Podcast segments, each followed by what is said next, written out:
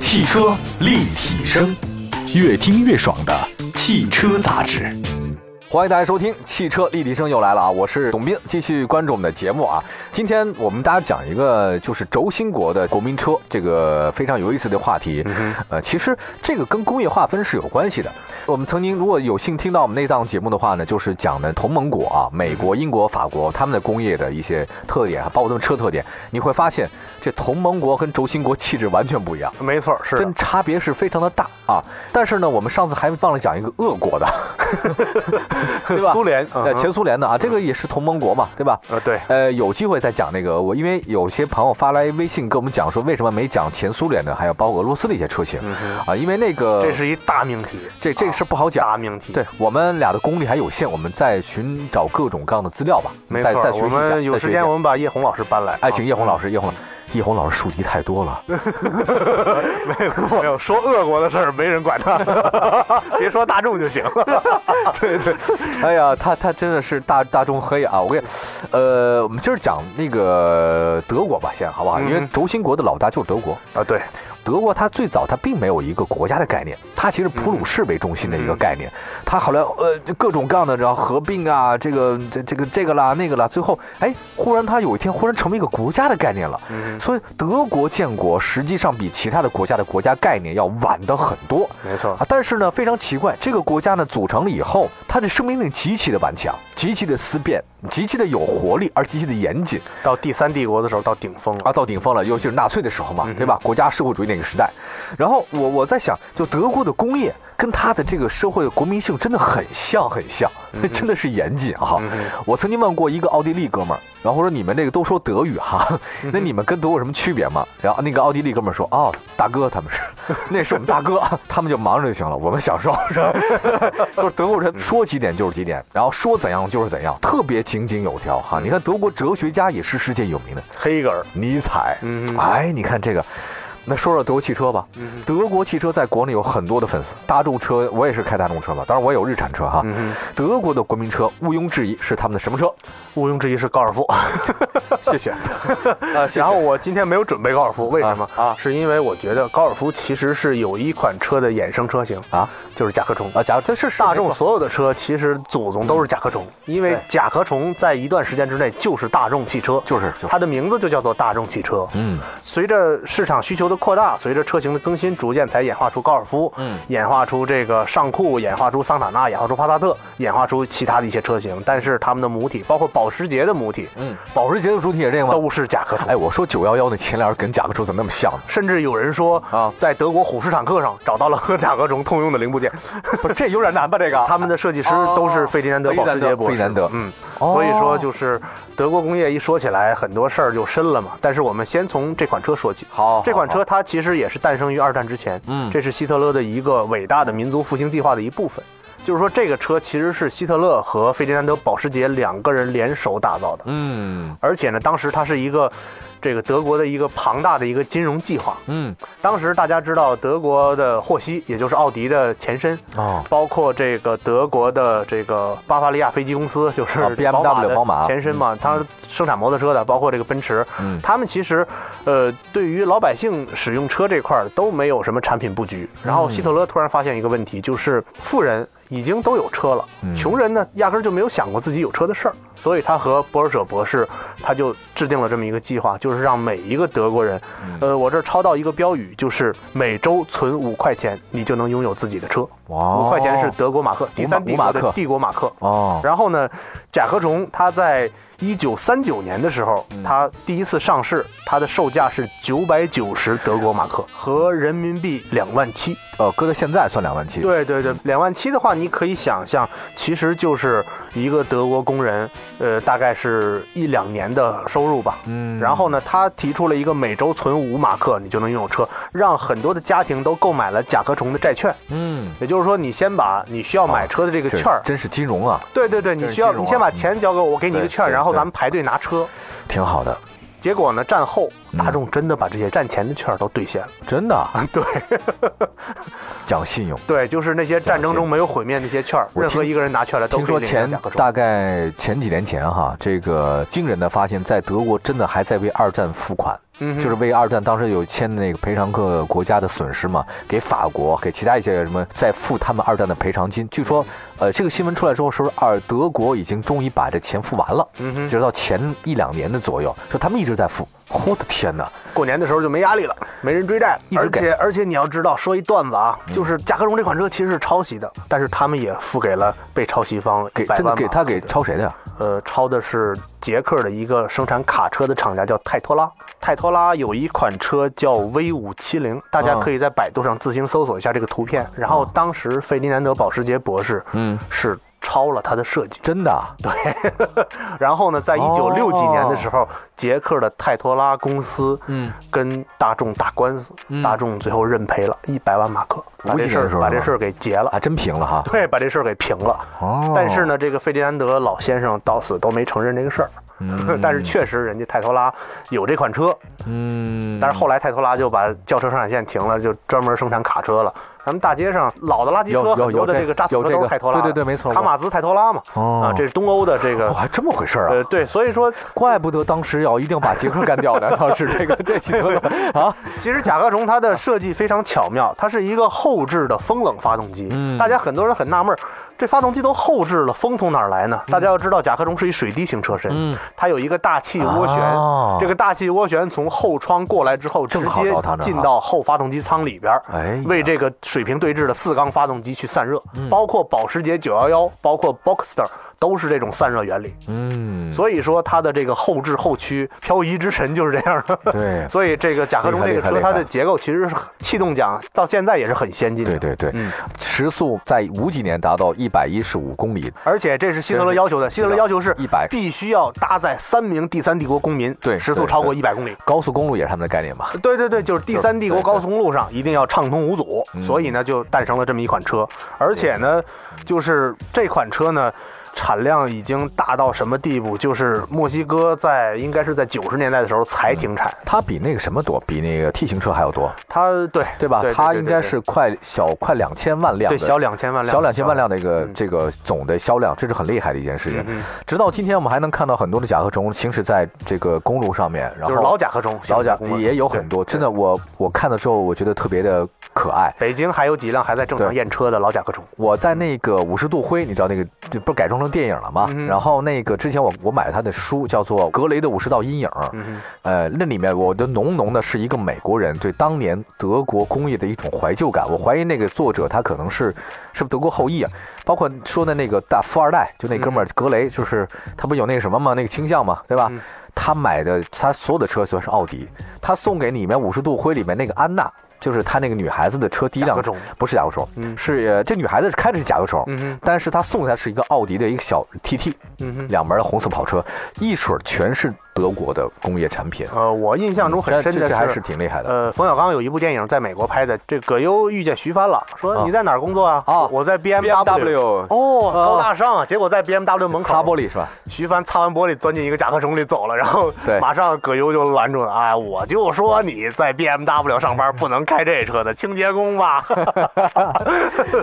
你说这多贫啊！这个 可见这个车在全世界范围内影响还是很大的。对，刚才说的是德国的一个国民车，接下来的话呢，再跟你讲讲轴心国里面另外两家，一个是日本，一个意大利，他们的国民车是什么呢？一会儿回来。汽车立体声，继续回到我们汽车立体声啊，今天我们在节目当中跟大家说说那些轴心国二战里面这么划分的一些工业国家的国民车是什么。提到了德国的国民车是甲壳虫，那么说日本他们的国民车应该就是花冠了。没错，卡罗我拉有，卡罗拉，卡罗拉。这个其实说老实话，我觉得这两个国家的国民性有有地方很像，嗯哼嗯非常像，呃，执着，很较较真儿。我发现是这样的，所以这个国家很严谨，它出产的产品工业化程度非常的高，没错，不容易坏。 对，就这日本车更是典型这样。日日本车甚至超了德国车，它在给全世界汽车工业上课，嗯而且从六十年代开始一直到现在还在上课。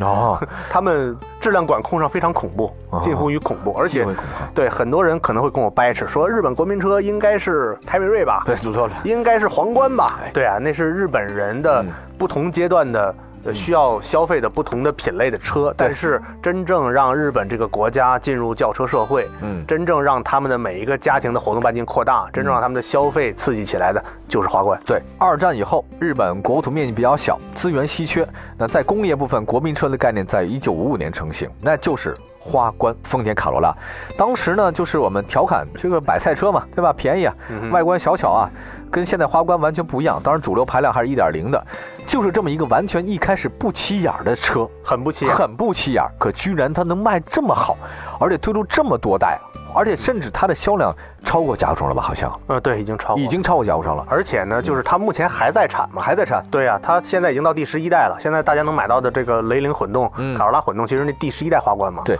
所以说，呃，还有它的藤原拓海里的 A 一八六啊，，对，A 1 8 6是第七代花冠，第七代嗯他们传奇仍然在继续。然后呢，这个车呢，其实也是一代比一代进化的更加符合家庭的用途。嗯随着家庭用途的扩大化吧，它也在不断的衍生出更新的车型。嗯包括这次的混动，嗯大家都知道排队已经都排到明年了，是嗯产能释放不了，说明了它卡这个老百姓的需求卡得非常的准。嗯，包括花冠这款车，当时进军美国之后，确实嗯在美国那个 V 八几乎没有4.0以下的车的那个年代，嗯，来一花冠来一点六的，嗯然后那么省油，那么舒服，对然后还是也完全不坏，CD 机，然后自动挡什么都有，然后一百公里，当时十个油，然后那个化油器喷射非常精确，嗯然后根本就不需要再回4 S 店，完全不需要然后二手车又特别保值，当时把美国人干懵掉了，嗯就一下觉得怎么会有这种产品出现？再加上石油危机嘛，那时啊，候，对呀、是啊，当时所有的美国车都排队在加油站加油，加完之后绕一圈回来又没油了，再加油。嗯但是那日本车加完一箱油之后，一个礼拜再回来，给人的感觉就是一下差距就拉开了。而且当时的日本车在全球范围之内是所向无敌，没有没错任何对手的，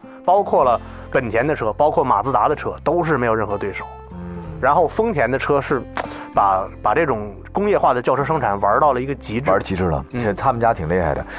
嗯，现在呢，大家依然还能在路上看到这样的车型，就如同现在的高尔夫可能是之前的甲壳虫是一样的。嗯哼那么现在的丰田花冠，呃，包括你能看到的花冠、卡罗拉，还有雷凌什么的，就是最早它第一代的延伸。呃虽然面貌可能有很大的不一样，但毋庸置疑，它还是延续了它那个血统是一到现在为止对，的而。且优点没变，不坏。 对，不坏，还是不坏，坏个灯泡都觉得是，哎，这怎么可能？ 对对吧？这这真是这个品质把控，确实让我们很惊讶。嗯哼，咱们有很多的投诉，但呃，丰田的投诉可能更多是在美国那个刹车踏板那事儿，啊对，还有个高田气囊。高田气囊但对这个你要说那跟它全球化采购有关跟。有关系，跟它自己本身其实没有太大的关系。那就是采购的东西嘛，那不是我生产的。哎，厉害厉害！而且就是嗯很多在澳大利亚、在新西兰，包括在欧洲的朋友，租车的时候首选花冠。花 冠，放心嘛。嗯好，再来看一个意大利的，相比几个欧美国家，意大利二战之后百废待兴啊。但是意大利呢，这个国家啊，说老实话，从未超越过别 人，一直被模仿意大利也牛过。你说那在古罗马时代，啊！那真的啊是对太厉害了。对对对是。哎呀然后这个凯撒输出了全世界的这种意识形态，绝对的然后甚至在中国都有他们的影子，是吧？啊都有都有都有对吧在西北那边都有然后大秦嘛，对吧？大秦啊，一些哲学家、一些思想家、对一些音乐，嗯，包括一些建筑风格，是啊包括一些设计理念，都是从那个时代开始。但是软了，你看现在意大 你利这词儿怎么发音？软日啊日啊，日哇软哦软了软了，呃，你你你你懂这意思吧？呃，懂，就就是弯了， 软了，就软了啊，这弯了。日不落帝国落了啊。这个意大利呢，我认为这个国民车选的非常准确，嗯哼，就是菲亚特五零零五百。五百，五百，没错啊。，我太喜欢这个车型了。二战之前，菲亚特推出过五百的这种 t i b o l i n o T 波 t i b o l i n o 就是老鼠的意思，意大利语老鼠的意思。啊就是 T 波利诺。对对对 t i b o l i n o 就是老鼠的意思。咱们节目为什么那么牛？ 我告诉你，没点功力的主持人，这节目下去不 了。对哎，对，，片儿看的 多，是啊，对，呃，意大利呢，据说也是模仿了甲壳虫的结构啊，售价四十九万里拉。你别看这个万啊，里拉相当于人民币呢，今天也就四万三。嗯一九七五年停产，但是呢，这车呢生产了三百八十九万辆，这个算不少的一个数算据，不少了。嗯算而不少了嗯且这车呢，呃，逐渐的发展成为一个小奢侈品。哎，工期版啊，对 对对，枸枸杞杞版我那个印象太深刻了。哎呦而且它的真那漂个亮它的天窗顶棚那个皮顶啊真的是手缝的你说他现在还好像推出一个叫呃镀金版，啊啊啊！有吧还有吧，还有一个有一个镀金版而，且忘了忘了是哪个厂牌。而且你知道这些小车里边儿，欧洲的这些小车里边儿，这个五百是最叫好又叫座的。在欧洲的话，甲壳虫卖不过它，卖卖不过，迷你有一段时间也卖甲不过。壳虫不如它好看。呃，对对对，而且好看呃，当时它推出的时候用了一个零点四七排量的一个双缸的一个发动机，跟摩托车一样嘛，嗯但是它开起来特别轻快，嗯给人的感觉就特别有那种浪漫的范儿，就是窄窄的罗马街道，对，那个环形广场，罗马假日，你说那么大一米九的个儿，骑着小摩托 Vespa，啊然后后面再一公主，哎呦 喂，你说那场景，我看过那一代的 Vespa，、我也看过那一代的菲亚特五百、嗯啊就是，呃，你的感觉绝对不是粗制滥造，不是不是，他们的做工艺术非常细致是艺，术而且它的那个弧线拿捏的非常到位，对对对它的对对漆面儿那种奶奶的那种颜色，对让你觉得意大利人，温暖，哎呦，他像一杯 cappuccino。没错，cappuccino。闭嘴，正常说 话啊！你再说我就说法国了。行， 就是就是给我的感觉哎是，意大利人，你让他做一杯咖啡，你让他做一块蛋糕，对你让他做一只对对冰激凌，他会做的让你觉得无懈可击。无懈可击对但是你让他给我炒一桌饭，我明天来几个客人，完了砸锅了。他不会他不会这事儿干不好。哎，你说这个艺术的国家，他这人是不是每人都从小耳濡目染，都会有这种风骨风骨啊？嗯，是的。有没有这种感觉啊哈、呃，意大利足球队一上来就是男模队嘛，哦然男模后队每每一个对人下场之后把球衣一脱，然后自己穿上自己的便装，你会发现他们的搭帅配，呆了帅那呆种了那种那种衣服的搭配，哎那种配色，对我一穿上就不就不像人，你知道吗？但是他们一配啊啊啊特别漂亮。嗯那个那个一个我有一个姐们儿啊，她是在时尚圈混的，然后她每年都去意大利去过那个服装周嘛，嗯米兰服时装周嗯哎嘛都在时装周。然后她说在，她随便街拍一下，她说米兰街头的老头儿们帅死了。然后你说他们那个服装那个颜色代表，当然你有钱没钱他不好说哈，但是你能看出来那种那种感觉，嗯哼，是那个劲儿。他是那个劲儿，他说一回到国内以后，他说中国老爷们儿好像太不修边幅了一些， 他就他他他不太是。后来他也劝过我，因为我我穿衣服也不是修边幅，我夏天二十九，冬天六十九的。嗯哼，他就说你你能不能精致一点生活？后来我心想说，可能我我我性格不是那样的，但是我发现我不讨厌这样的人，也许可能我做不到，但是我完全不排斥这样的人在我生活中出现。呃，我给你讲一个小细节。好我在有一年广州车展上，我遇到了这个兰博基尼的 CEO 嗯温克曼先生。然后呢，他在采访间里出来之后，他那身剪裁特得体的意大利西装，他把它脱掉了。啊脱掉之后呢，他让助理给他一件皮夹克。然后他的一个细节是什么，你知道吗？嗯他把西装的上兜的那个丝巾，嗯，拿出来系到腕子上，打了一个结儿，哎呦然后套上皮夹克，穿上衣服走了，特别好的把他那正装表给盖上了，然后穿上皮夹克就走了，然后那个感觉让我觉得。哎哎呦天哪！喂这种搭配方式，他无时无刻不经意间他在想着怎么样去搭配服饰。您这个呃太让我寒碜 了，我哎呦我我那西装上面那丝巾我是摘不下来的， 因为我是固定在那儿的，